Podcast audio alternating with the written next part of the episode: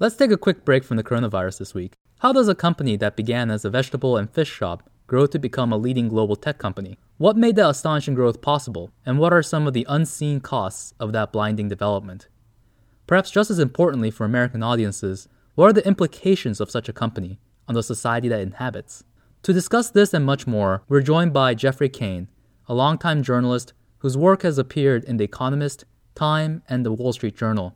Geoffrey is also a regular commentator on Bloomberg TV, BBC, CNN, and NPR. His newest book, Samsung Rising, tracks the rise of Korea's leading brand name from the time of Korea's colonial occupation in the 1930s to become the largest smartphone maker in the world.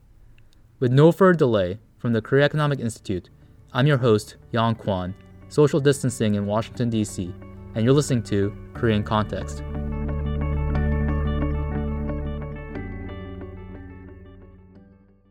Geoffrey Cain, thank you so much for being with Korean Context today. Thank you for having me, Yang.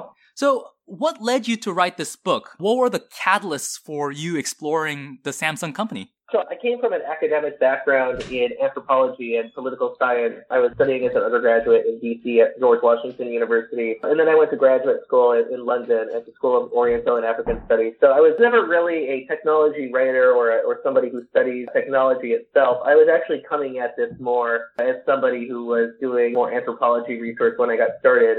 So what happened is that I was doing an anthropology grant. I was actually out in Asia for a while when I got a message from a magazine called The Fast Company, uh, which is a tech and business magazine. And they had gotten an invitation to visit the Samsung Electronics headquarters in Suwon, which is about an hour south of Seoul. I wasn't really a Korea specialist at this point. I wasn't working specifically in Korea. But I was interested in the Apple versus Samsung wars and the, the broader story of what was just starting at this time. So, you know, bear in mind this is 2010. This is back when these global business battles were just kicking off with these smartphones, the iPhone and the Galaxy and all this. So we went out to this two-day tour of the Samsung Electronics headquarters, um, interviewed a couple dozen, you know, very top executives. I became fascinated because I had done, you know, my own studies into the history of business and walking around the headquarters uh, the older generation of executives, they would be talking about their innovation, they'd be talking about their technology, and then out of nowhere, they would talk about how great the chairman is and how they're trying to implement his vision. And they said things like, you know, the chairman created a miracle and the chairman is trying to create a new society. Our founder is bringing us into a new era. I had spent time in San Francisco and I had talked to Apple people and there was the cult of Steve Jobs and this cult of these big tech giants I just found it so fascinating that there was something similar at Samsung, but I also saw a lot of differences in the way that these two companies were run. So Samsung, over many decades, had defeated Sony at this point, had overtaken the, the big Japanese firm, and was now taking on Apple in this major business battle that was going to really shape the world of technology for the years to come. But then on top of that, as this was all happening, the Samsung chairman you know, just a couple years earlier had been convicted of tax evasion, and this was his second conviction in the courts. He um, was also convicted of bribery uh, in 1997, and both times he was given a presidential pardon. And just as I had arrived, the Samsung chairman had been given his pardon just then and was returning to the Samsung group as the chairman of this major empire.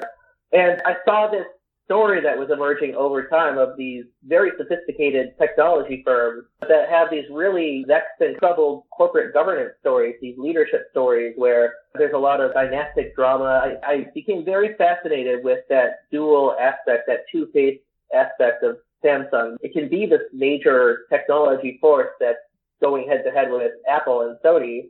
Um, but then at the same time, it has this very unique leadership structure that somehow it manages to keep this family in power despite scandal after scandal. Actually, one of the most riveting parts of your book is this kind of personal drama of the founder and his son and the succession and how Samsung is attempting to pass on ownership of the company to the third generation. Now, you mentioned earlier the Samsung and Apple war, which is, of course, a major component of your book, and also the corporate culture that Samsung has developed, uh, an infinitely interesting aspect of your book as well. In fact, you begin your book with this, where the company culture and the Apple Samsung war collide with an incident involving the Galaxy 7 phone recall. Could you briefly recap this event for the audience? Yes, this all started in August and September of 2016 when Samsung had released a new phone that was supposed to be its killer phone. It was going to be the phone that was going to overtake Apple. It was the phone that they were very proud of called the Galaxy Note 7. It was a major advance in hardware technology. I don't know how many people remember what smartphones used to be like, but they would feel cheap and they would have this plastic-like feel to them. They were kind of small, small screens. And the Galaxy Note 7 was supposed to be the phone that elevated this to a new level. You know, long battery life, excellent display, big display, glass casing. It, it was truly a work of art. But it wasn't long before the first phones went out that report came in of the phones igniting into an ember, catching fire. Out of nowhere, they would overheat, the battery would catch fire, and then the phone would burn for about 30 seconds. Extremely dangerous burn. I mean, these are plastic and glass and electronic chemicals. There were a couple cases where one of them caught fire on a Southwest Airlines flight. The Samsung response at the beginning was recall the phone. It switched the battery supplier, hoping to make safer batteries but then those batteries caught fire too. Samsung responded very passively and bureaucratically. I interviewed a lot of people at the time who were, you know, witnessing events as they happened. There was essentially a breakdown in the corporate structure. It was as if the company just froze and nobody was allowed to say anything. No one was allowed to touch anything. Phones were catching fire. It was a public safety hazard. The U.S. regulators and the Korean regulators were coming in on Samsung and the company simply could not respond finally, when the heir to this Samsung Corporation, when he stepped in and he said, we need to stop this phone because this is out of hand, then suddenly the company was able to cancel the phone. This was a story that I felt revealed the corporate culture that discourages younger and more junior employees from speaking up about what's happening in the field, what's happening on the factory floor. You know, reading those chapters, I was instantly also reminded of stories of other corporate mistakes, like the exploding airbags made by Takata came to mind. We also had accelerating pedals that Toyota cars were implicated with.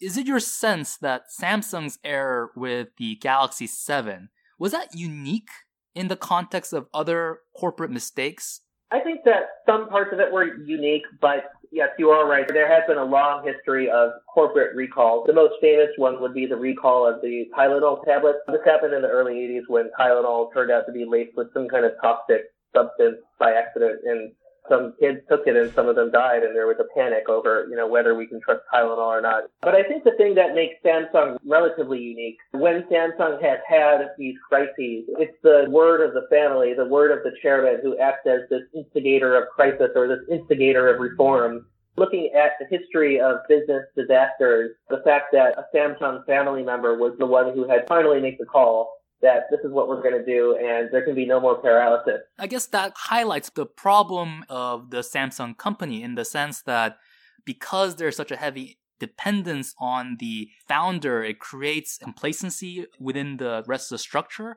Is that an accurate depiction of perhaps one of the dynamics that played into the Galaxy 7 recall? The family doesn't necessarily serve a huge purpose.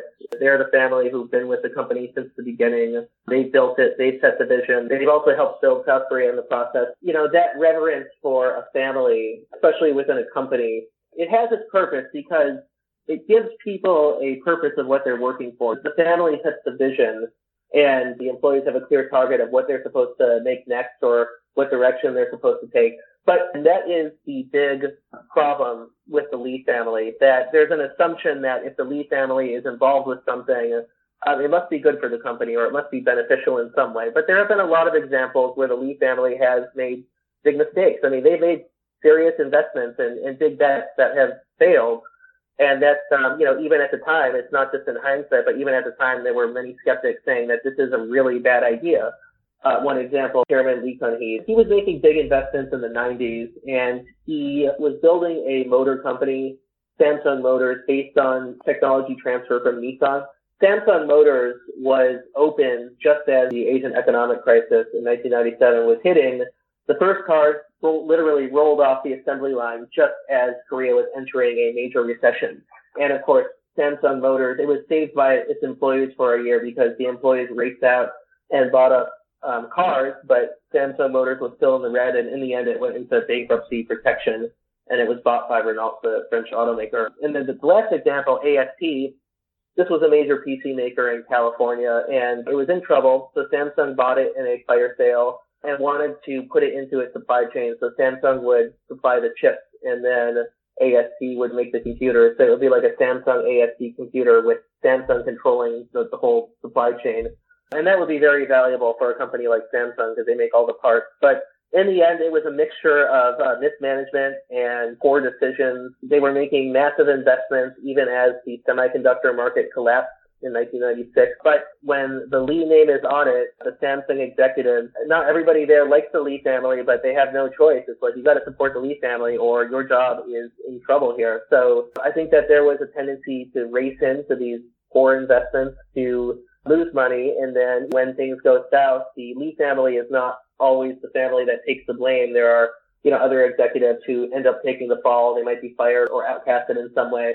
So yes, Lee family, they have their vision and they, they've had their benefits for the company over the decades, but they're also a very big systemic risk for a lot of these Korean conglomerates. Samsung is incredibly full of contradictions, and this is something that you highlight very well in your book you know, they have, as you mentioned, avoided the kind of stagnation that has faced other electronic companies like Sony. It has become the largest smartphone maker in the world.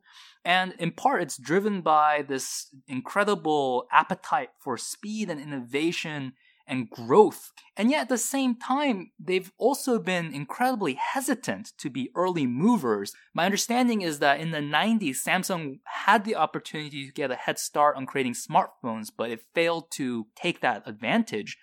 You write in the book that Samsung was offered an early bid to purchase the Android software, but they also failed to see the opportunity in that how do you explain this contradiction? Is this also explainable through this high dependency on the corporate family that you described earlier, or is there something more to it? I think there's something more to it. So yes, you're right that Samsung is full of contradictions. And one of my biggest struggles in writing this book was trying to pull all these contradictions together into a single narrative. I do think that yes, there is a lot more. It's more than just the Lee family. Samsung is very much a behind the scenes innovator. So they're not a company that's all about the one big device. They don't want to walk on stage and introduce an iPhone. They're not really about creating new product categories. I think that their strategy has always been more of an incremental, a rapid burst process in which they put out a lot more products. And the benefit of putting out so many products is that they can test and repeat or drop things. They can, they can innovate a lot faster in these small increments than other companies because they have a sense of what's working and what's not and what customers want. So, you know, simply because they have so many resources, that means they also have so much capital and so many resources that they can fail. And that's one of the benefits. I talked about the failures before and, you know, they can fail and they can take the hit and they have other business lines that can cushion them. So I think that the genius of the Chaebol model in Korea, one of the reasons all these companies have done quite well over the past few decades is that they're vertically integrated and they make the semiconductors, they make the displays, they do heavy industry. When one business starts to decline in these cycles, hopefully another business line is on its up cycle. One of the things that was running through my mind as I was reading, especially in the later chapters where we start talking about how dependent South Korea's economy as a whole is on Samsung's success, I think this is something that some political scientists might characterize as corporate capture in the instance where we have these vulture funds trying to break apart Samsung's cross shareholdership. South Korea's own sovereign wealth fund, the National Pension Service, kind of stepped in to protect Samsung from the vulture funds despite immediate losses to their own portfolio. Now, when looking at the United States, we've had a lot of discussions in recent years about companies like Amazon becoming deeply integrated in every aspect of American life and being very expansive within the American economy.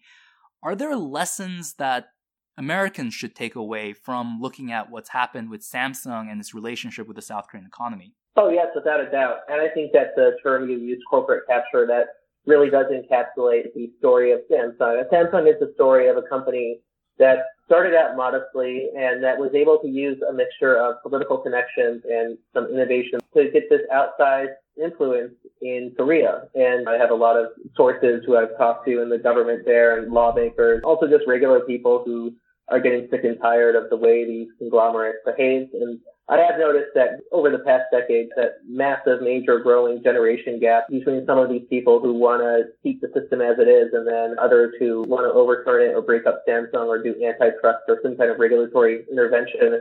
Getting to the American case in particular, I think that the story of Samsung is full of lessons on how to prevent corporate capture and you know, what happens when a corporation does get such outsized influence. There's Jeff Bezos. There was Bill Gates back in the day with his antitrust trials against Microsoft.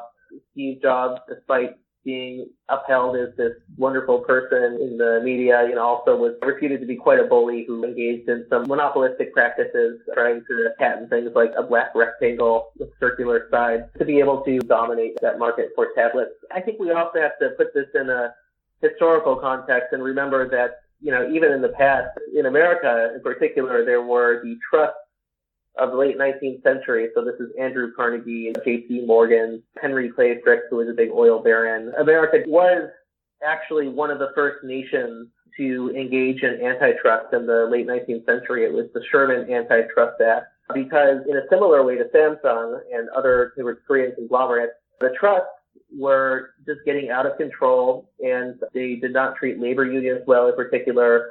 They were hurting the public good. They were creating monopolies. They were gouging prices, fixing prices. A lot of their leaders were involved in big time corruption schemes, corrupting local governments to get railroad contracts and all this kind of thing. And it wasn't really until Theodore Roosevelt passed the Sherman Antitrust Act um, and then over the history of the U.S., there was the New Deal that went after big corporations. There was antitrust against AT&T in the 70s, you know, big telecom group. There was antitrust against Microsoft.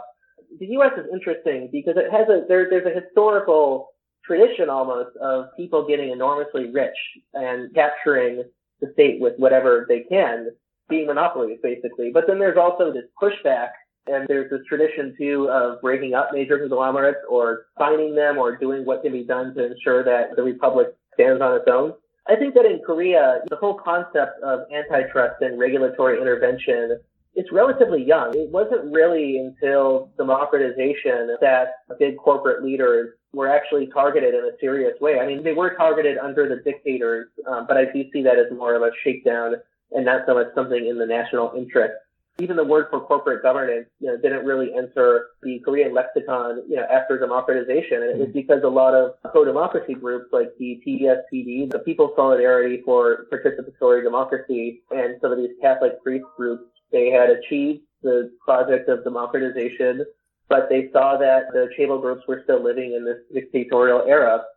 And so a lot of them, they switched their focus to corporate governance and, you know, going to shareholder meetings and and raising a fuss and challenging the, the ruling family and challenging the executive, um, you know, became like the new form of protest in Korea for a little while around the Asian financial crisis. I was actually looking at old shareholder minutes from different conglomerates from 20, 30 years ago in the 90s. And after the Asian financial crisis, there was one Samsung shareholder meeting that stretched for like 13 hours because the shareholders just got the CEO there and they just harangued him to no end. So my point with all this is that I think that in Korea there has been that growing regulatory and populist attacks on corporations, and we saw it with the scandals recently. But it's still a very, you know, kind of new tradition, the idea of taking apart a company and putting it underneath the republic to ensure that, you know, the company doesn't capture the state. And of course, this is an ongoing story, as you mentioned, and your book ends with the court trial of the vice chairman of Samsung, J.Y. Lee, who is the presumptive heir of the company, but has been, much like his father and his grandfather, has been under investigation for being involved in influence peddling, uh, bribery charges. You leave the future of the company up in the air. Where do you see Samsung, both in its innovativeness and also its leadership in the next 10 years? I've been thinking a lot about that myself, and that's a good question. And yes, the ending of the book, it's a bit of a cliffhanger that never gets resolved simply because Jay Lee has not finished his trial yet. So I think that the past pattern strongly suggests that he will get some kind of pardon or some kind of suspended sentence. Maybe he'll be sentenced to three years in prison, but he won't have to go back to prison anymore because the judge will go lenient on him. But I've been looking also at Samsung's official material amid all this chaos recently, and the messages that they send is that they're trying to drum up the compassion of the people. They're trying to sell the idea that we're in trouble but we need sympathy right now because this is a hard time for us. It's a hard time for you. And we're going to do what we can to contribute to the national economy. This is a familiar playbook from chaebol Group, you know, that they are a part of the nation building project and they need to be upheld in that way.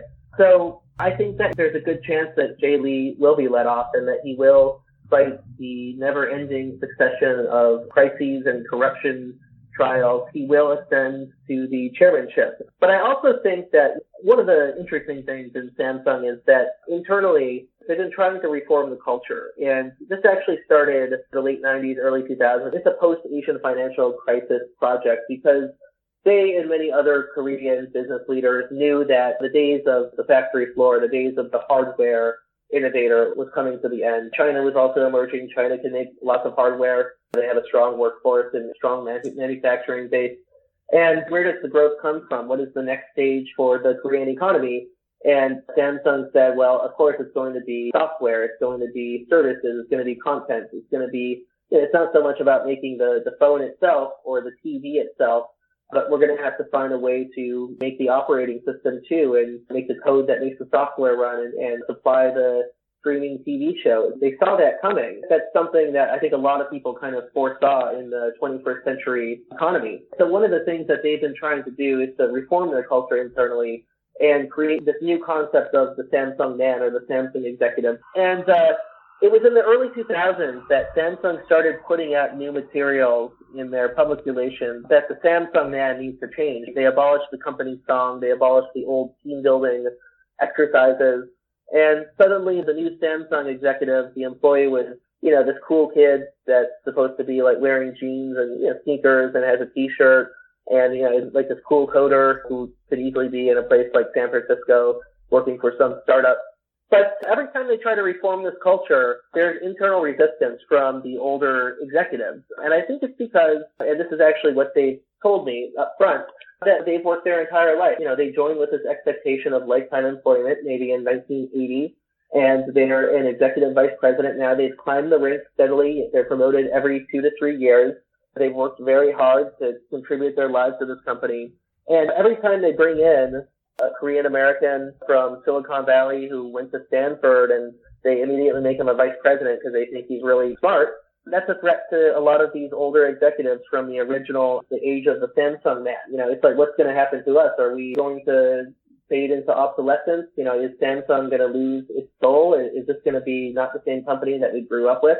So they say we're going to relax the hierarchy, we're going to relax the style, it goes back and this keeps happening over and over again that there's resistance and then they go back to the old system and they say, you know, no more sneakers at work. You're going to arrive at work at 9 a.m. You're going to be at your desk from 9 to 11 a.m. and you can't leave. And, you know, we're going to come around and we're going to check that everybody's here at 9 and we're going to take a, an attendance tally. It really is a company built on a sense of incredible discipline and I think a lot of the older executives are really married to this idea of the corporation as a military-like body, as an entity that's highly disciplined, that's dedicated. It's not going to be Silicon Valley. It's not going to be some startup with a bunch of 25 year olds around a desk eating pizza and, and coding all night. I think that a lot of them are actually quite scared of that process.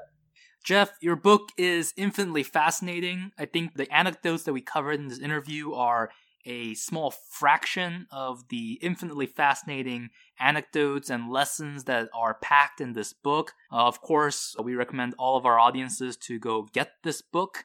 If you had to come up with one takeaway for the readers, if possible, what would it be? I think would be that Samsung is the story of what happens when a nation and its drive to build a nation, its drive to come out of poverty is built on the success of a handful of giant companies. I mean, this is really a story of what it's like to have a major conglomerate that controls so much and that makes so much and, and how they can contribute so much to building an entire nation.